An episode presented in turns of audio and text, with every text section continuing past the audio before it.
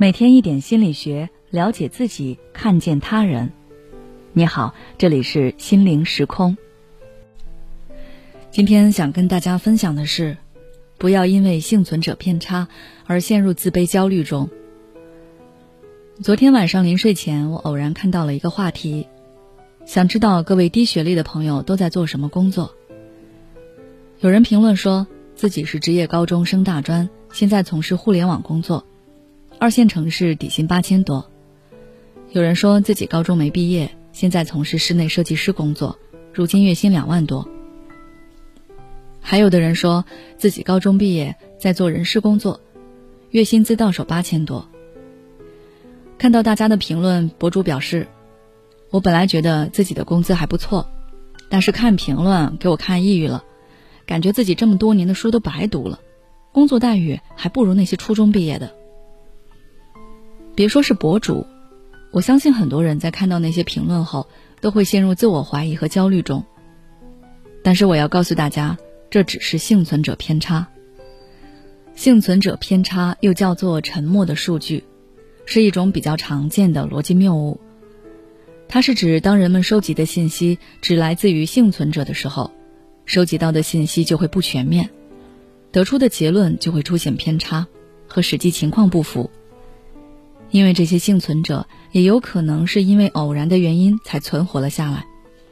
这个概念最早来源于英军对战斗机改进做的统计。二战时期，英国为降低飞行员的死亡率，决定为飞机增加装甲。他们对幸存下来的飞机做统计研究，发现飞机的受损部位集中在机翼部分，机尾部分则中弹较少，以此推断机尾不容易受到攻击。所以决定在机翼部分增加装甲。然而，这一决定被哥伦比亚大学统计学教授沃德否决。沃德教授认为，军方统计的样本只包括平安返航的飞机，并不包括那些已经坠毁的飞机，所以统计结果会存在一定的偏差。他表示，那些成功返航的飞机机翼被多次打中，似乎依旧能够安全返回，说明机翼中弹或许对飞机的影响不大。而机尾中弹较少，可能不是因为不容易被击中，而是因为一旦中弹，几乎就不能安全返航。事实证明，沃德教授的决策是正确的。回到一开始说的那些薪资丰厚的低学历者，他们其实也是幸存者，因为那些薪资不高的人，也许正忙于生计，根本就看不到这个帖子，于是他们就成为了沉默者。这也就导致了我们的信息只能从幸存者身上获得，从而带出带有偏差的结论。别人学历低也能从事好工作拿高薪，只有我自己很差劲。不知道大家还记不记得北大毕业生卖猪肉的新闻？当时这个新闻让许多人相信了读书无用论，但是这些人却忽略掉了一个事实。